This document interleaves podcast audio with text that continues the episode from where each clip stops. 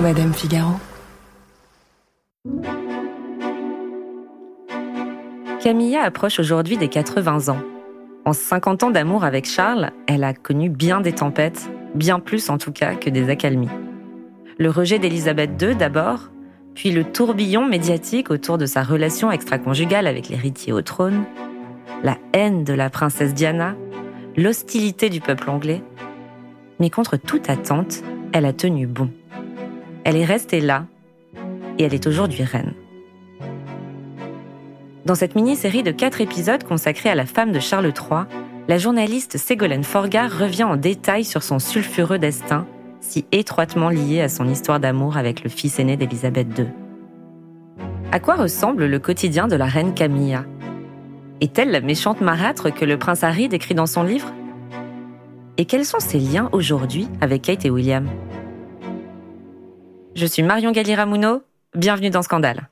I want to feel my way along you. Oh, Charles. Should he seek a divorce? Should he marry Mrs. Parker Bowles? Well, there were three of us in this marriage, so it was a bit crowded. Diana, Princess of Wales, has died after a car crash in Paris. Did you try to be faithful to your wife? Absolutely. You and your brother asked your dad not to marry Camilla. Yes. The timing is now right for the marriage to take place. She was the villain, the third person in the marriage.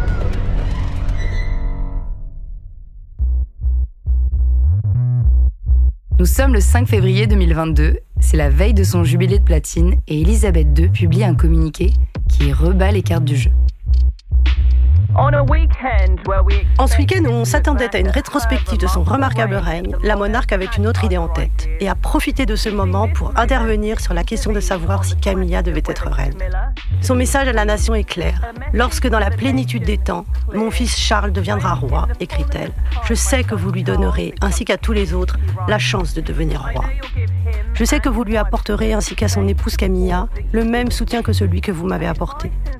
Et je souhaite sincèrement que, lorsque ce moment viendra, Camilla soit connue sous le nom de reine consort et qu'elle poursuive ses loyaux services.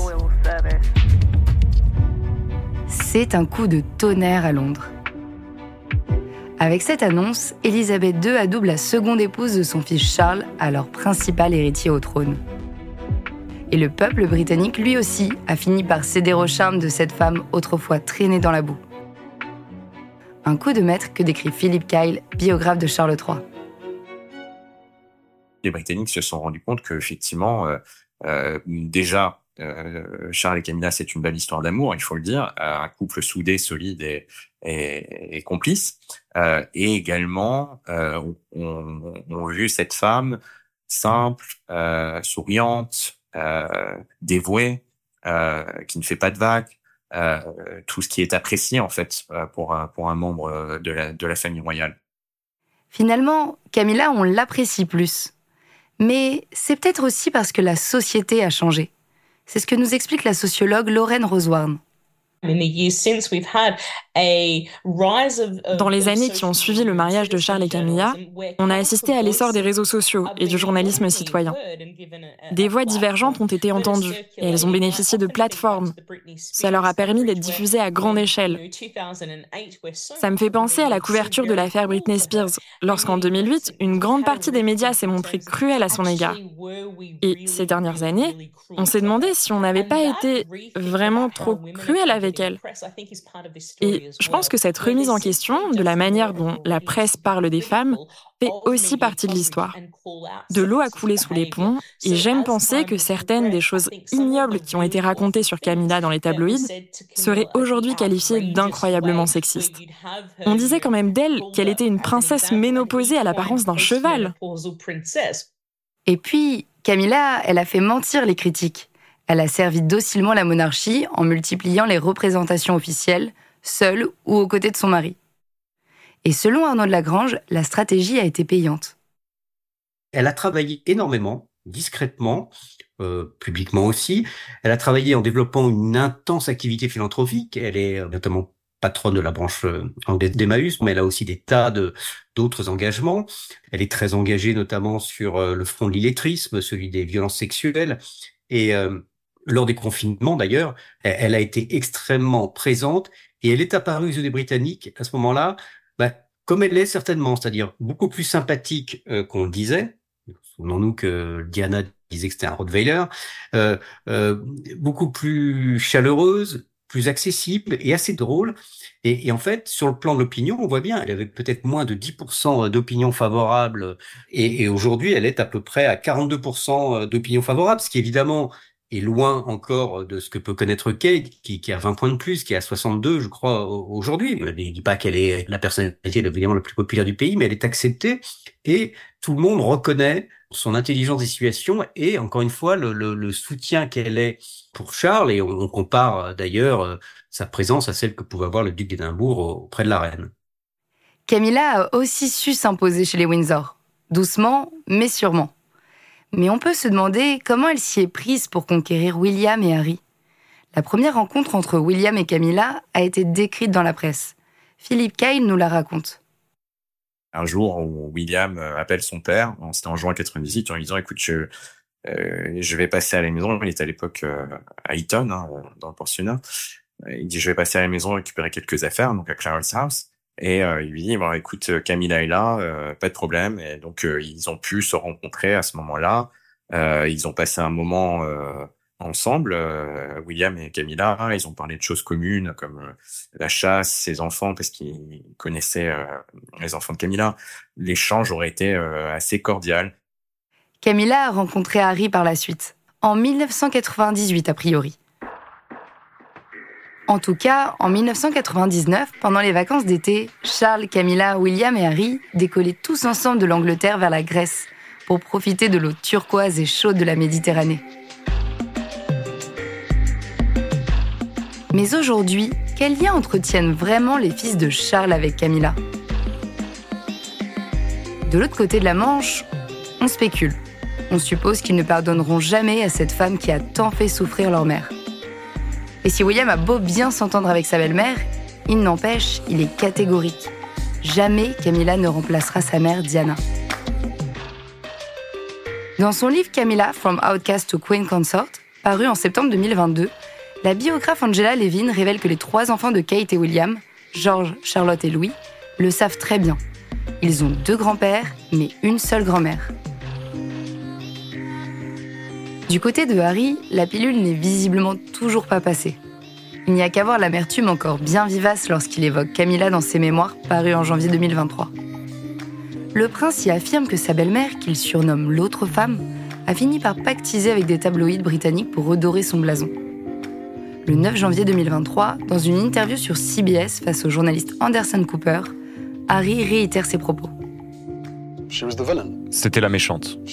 C'était la troisième personne du mariage. Et il fallait qu'elle redore son image. Vous et votre frère, vous avez tous les deux demandé à votre père de ne pas se marier avec Camilla? Oui. Pourquoi? On pensait que c'était pas nécessaire. On pensait que ça allait causer plus de mal que de bien.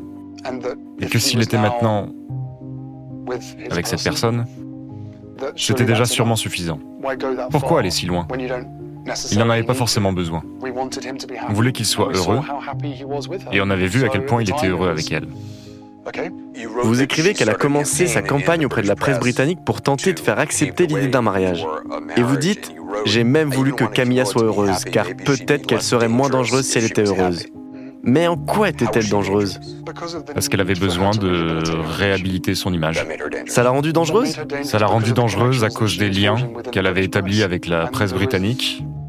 Et il y avait une volonté ouverte des deux côtés d'échanger des informations. Comme cette famille est basée sur la hiérarchie, et comme elle était en passe de devenir reine consort, il allait y avoir de la casse à cause de ça.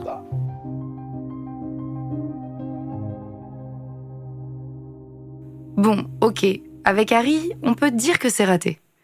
Mais quelle est la relation de Camilla avec ses belles-filles, Kate et Meghan? Marc Roche nous éclaire. Au sein de la famille royale, Camilla joue le rôle de mentor de Kate.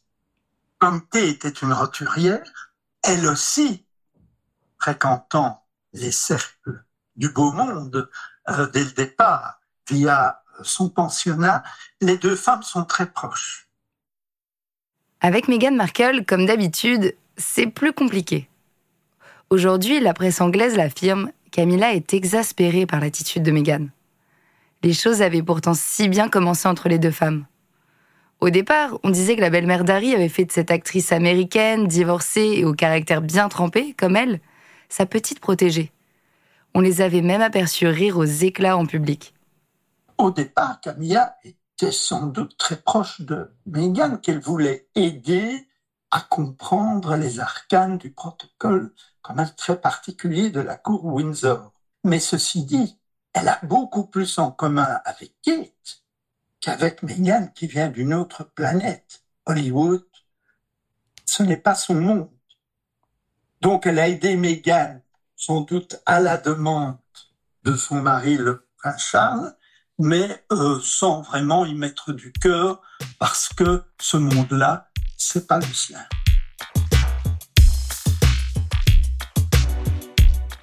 Depuis, les choses ont bien changé. Il y a eu un Mexite, l'exil de Harry et sa famille aux États-Unis, le retrait de la famille royale, l'interview télé face à Oprah Winfrey, le documentaire des Sussex sur Netflix, les règlements de compte d'Harry dans ses mémoires. Bref, Meghan et Harry ne sont plus en odeur de sainteté à Buckingham, ni dans le cœur de Camilla. Camilla n'a-t-elle jamais été sensible à la violence de la presse People envers Meghan Markle? Pourtant, on se rappelle à quel point Camilla, elle aussi, a été malmenée par les tabloïds. Dans les médias britanniques, on apprend que Meghan Markle n'aurait jamais apprécié sa belle-mère, alors que Camilla, elle, se serait toujours montrée méfiante. Selon l'expert royal Tom Bower, Camilla avait du mal à croire que Meghan sacrifierait sa carrière et son indépendance. Et quand Camilla parle de Meghan, elle la qualifierait de chippie et de, je cite, faiseuse de troubles égocentriques dont les pitreries se terminent toujours par des larmes. Mais qui est la méchante dans l'histoire? Personne ne le sait. Et encore une fois, les murs des Windsor sont impénétrables. Et d'ailleurs, est-ce qu'il faut toujours qu'il y ait une méchante? Qui est sûr, c'est que Charles et Camilla forment aujourd'hui un couple solide. C'est ce qu'a pu observer Philippe Kyle, lui qui a déjà eu l'occasion de rencontrer Charles. Je pense qu'il apparaît plus apaisé parce qu'il est plus apaisé. Je pense qu'il est serein aujourd'hui parce qu'il est avec la femme qu'il a toujours voulu, finalement, plus ou moins. Et il a à ses côtés euh, cette reine qu'il aime profondément. Euh, je pense que tout le monde le voit quand ils sont ensemble. C'est même beau, hein, un couple qui a 74-75 ans, qui est toujours aussi complice. Ça fait plaisir à voir. Leur amour est indéniable. Et donc, quand à cet âge-là, on arrive encore à être complice avec euh, son époux, son épouse, je, je pense que c'est une bénédiction déjà et ce qui lui permet aussi d'affronter euh, les difficultés ou d'affronter en tout cas la lourde tâche qui est la sienne aujourd'hui, de monter sur le trône à l'âge euh, de 74 ans. Camilla a changé euh, Charles, a changé la perception que les Britanniques de Charles, l'a apaisé, le rend plus serein, etc. Mais on parle assez peu en fait finalement de ce que Charles apporte à Camilla. Justement, on peut se demander ce que Camilla a gagné aux côtés de Charles. La notoriété, certes, mais dont on dit qu'elle se fiche. Une vie sans inquiétude financière Ou tout simplement, en fait, un mariage heureux? Au fond, c'est peut-être juste ça. En tout cas, après 18 ans de mariage, il paraît que la flamme est toujours intacte. En 2018, le neveu de Camilla, Ben Elliott, confiait à Vanity Fair Ils apprécient tellement être en compagnie l'un de l'autre. Vous pouvez le percevoir encore mieux quand ils dansent ensemble. Une affection si franche, si profonde. Et franchement, on a envie d'y croire.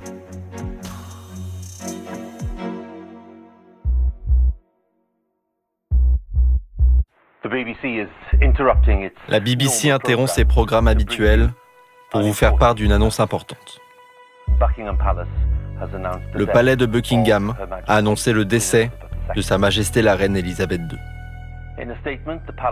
Dans son communiqué, le palais a déclaré que la reine s'est éteinte, paisiblement, à Balmoral cet après-midi. Le roi et la reine consort resteront à Balmoral ce soir et retourneront à Londres demain. La télévision britannique diffuse ce programme spécial sur le décès de Sa Majesté la Reine. Le 8 septembre 2022, lorsque le présentateur de la BBC, habillé tout en noir, annonce la mort d'Elisabeth II, le quotidien de Camilla change. Elle a alors 75 ans et la voilà propulsée sur le trône d'Angleterre, parce que oui, Charles est enfin roi. Et dans ce nouveau rôle de reine, Camilla apparaît comme une alliée redoutable pour Charles. Philippe Kyle aime rappeler qu'avant de poser ses valises à Buckingham, Camilla a eu une vie normale. Enfin, presque. Elle est entrée dans la famille royale euh, en 2005, alors qu'elle avait 57 ans.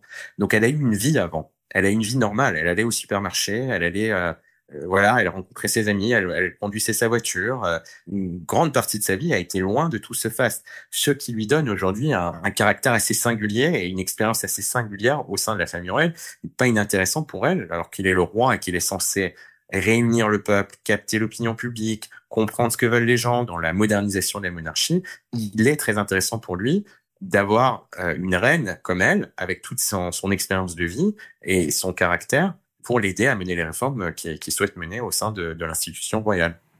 Et d'ailleurs, est-ce qu'on sait quel sera concrètement le rôle de Camilla en tant que reine? Ce qui est certain, c'est qu'elle ne va pas être inactive euh, ou passive.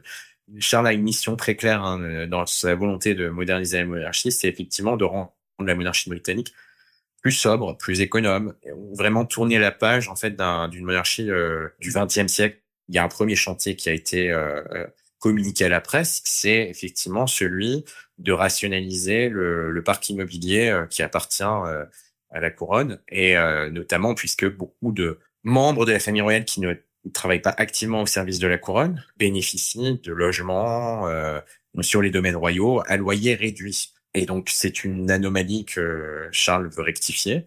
La presse britannique dit que c'est à Camilla qu'a été confié ce chantier. Ce qui est intéressant parce que euh, c'est un chantier qui forcément est particulièrement délicat puisque s'il s'agit de, de, déloger certains membres de la famille royale de leur euh, maison. La presse britannique euh, rapporte que le, le, prince Andrew est, est, furieux de devoir quitter son logement de, de, Royal Lodge et ne veut pas le quitter. Si c'était quelqu'un qui n'était pas aimé par les autres membres de la famille, elle ne se verrait pas confier un, un sujet aussi délicat et qui va sans doute chagriner certains membres de la famille. Donc, je pense que cette sérénité et cette chaleur humaine qui la caractérise, euh, Charles voit ça sans doute comme un atout aussi pour faire passer certaines de ses réformes. Ces derniers mois, Charles III est allé encore plus loin pour légitimer Camilla. Du titre de reine consort qu'elle a reçu à la mort d'Élisabeth II, le roi a supprimé la mention consort de tous les documents. Son titre officiel reste toujours celui de reine consort, mais publiquement, Camilla est sa reine, et désormais la reine de tous les Britanniques. Charles impose sa volonté. Pour Philippe Kyle, cette histoire est absolument extraordinaire. Devenir reine n'était pas un, rêve pour Camilla. C'est pas quelque chose qu'elle a souhaité. Ce qu'elle a souhaité, c'était euh, pouvoir être aux côtés de, de l'homme qu'elle aime. Camilla est aux côtés de l'homme qu'elle aime et leur complicité ne fait aucun doute. On se souvient de ce surnom affectueux que Charles donne à Camilla. C'était en 2022 devant toute la presse. Et il l'appelle alors Mebouba un surnom qui signifie ma chérie en ourdou, l'Indie occidentale utilisée au Pakistan. Et on ne sait pas du tout pourquoi. On se rappelle aussi de ce regard amoureux et admiratif de Charles le 6 mai dernier, lorsqu'on a déposé sur la tête de son épouse une couronne de 2200 diamants. Mais cette vie de reine n'est pas forcément une évidence pour Camilla, selon Marc Roche. Quand on voit Camilla euh, la couronne lors du couronnement du 6 mai, elle est très mal à l'aise. Elle doit se dire, mais qu'est-ce que je fais là? Je suis un peu une usurpatrice. Je ne voulais pas de ce rôle. J'aurais été très contente d'être à la campagne avec mes chiens, mes chevaux, euh, le roi Charles, mes enfants et mes petits-enfants, et je me retrouve en monde de vision dans une espèce de production hollywoodienne en tant que reine, parce qu'il ne faut pas oublier qu'elle est reine non seulement du Royaume-Uni, mais également de 14 pays du Commonwealth, la grande famille d'outre-mer. C'est énorme, sans parler du poids de l'histoire, de la religion, et c'est pas étonnant qu'elle ait apparu tendue, mal à l'aise et surtout un peu perdue lors du sacre. Et puis Camilla, elle doit s'adapter à Charles, qui on le sait peut s'agacer rapidement. On se souvient quand il avait perdu son sang-froid en septembre 2022, quand de l'encre avait fui de son stylo et que Camilla avait fini par signer à sa place un livre d'or. On sait aussi Charles bourré de manie. Son personnel doit par exemple lui poser 2 cm de dentifrice sur sa brosse à dents. Et on dit même qu'on doit lui repasser ses lacets. Pour Arnaud de Lagrange, Camilla sait mieux que personne comment gérer Charles. C'est difficile de, d'être dans l'intimité du couple et du palais, mais elle a en effet un rôle extrêmement important pour stabiliser euh, Charles, qui peut être, euh, qui est un personnage aussi qui souvent a été a été raillé, mal compris peut-être, et qui a, qui a toujours souffert de ça, mais dont on sait qu'il peut être aussi un peu un peu emporté parfois, un peu euh, euh disons plus plus plus soumis peut-être à des hauts et des bas, malgré le flegme qu'il peut afficher. Et donc apparemment Camilla a un pouvoir très pacificateur sur lui, très apaisant, et certainement elle est de très très bon conseil. Et encore une fois, on dit que qu'elle serait un peu ce qu'a été le prince Philippe vis-à-vis de la reine, c'est-à-dire une épaule essentielle pour lui, tout en restant encore une fois à sa place. Et c'est là qu'elle est euh, qu'elle est assez remarquable, c'est-à-dire qu'elle n'en fait pas trop non plus. Avoir cette intelligence des, des, situations, encore une fois, de trouver sa juste place au juste endroit, euh, c'est quelque chose qui est pas toujours si évident dans la vie, même pour chacun d'entre nous. Et, donc elle elle a apparemment cette sensibilité-là et, c'est apprécié. Mais on peut se poser cette question. Camilla est-elle vraiment heureuse? On a beau creuser, elle ne laisse rien transparaître. Ce qu'elle pense ou ce qu'elle ressent, au fond, on n'en sait rien, du tout. Et de toute manière, le bonheur, c'est pas vraiment une priorité quand on appartient à la couronne. Comme Marc Roche tient à nous le rappeler. Chez les Windsor, comme dans l'aristocratie, la notion de bonheur est bourgeoise. Ça n'existe pas. C'est le devoir qui motive les membres de la famille royale. Et donc, qu'elle soit heureuse ou pas, euh, on ne se pose pas la question, la cour. Elle est reine, il est roi. Ils doivent effectuer leur mission le mieux possible. S'ils sont amoureux, tant mieux. S'ils vivent séparément et font chambre à part, tant pis, mais ce qui compte, c'est l'institution royale et pas les commodités personnelles et cette notion très petite classe moyenne de bonheur conjugal.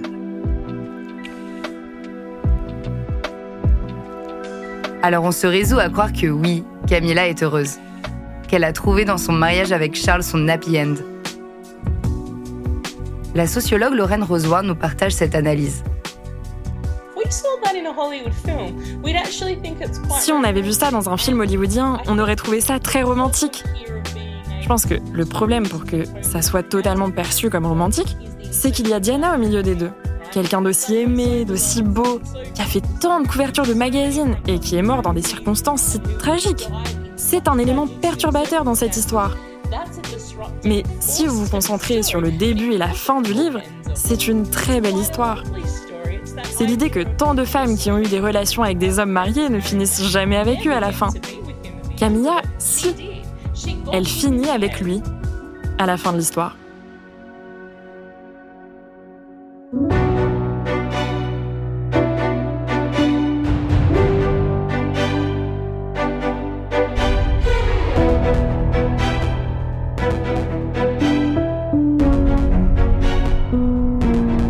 Suis Marion Galli-Ramuno et vous venez d'écouter le dernier épisode de cette mini-série de Scandale, un podcast de Madame Figaro consacré à la reine Camilla, écrite par Ségolène Forgard. Camille Lamblot a été chargée d'enquête et Fanny Sauveplan a apporté son aide à la production. À la prise de son, Louis Chabin. Thomas Rosès a fait le montage, la réalisation et le mix de cet épisode. Il a aussi arrangé certaines des musiques qui ont toutes été composées par Jean Thévenin.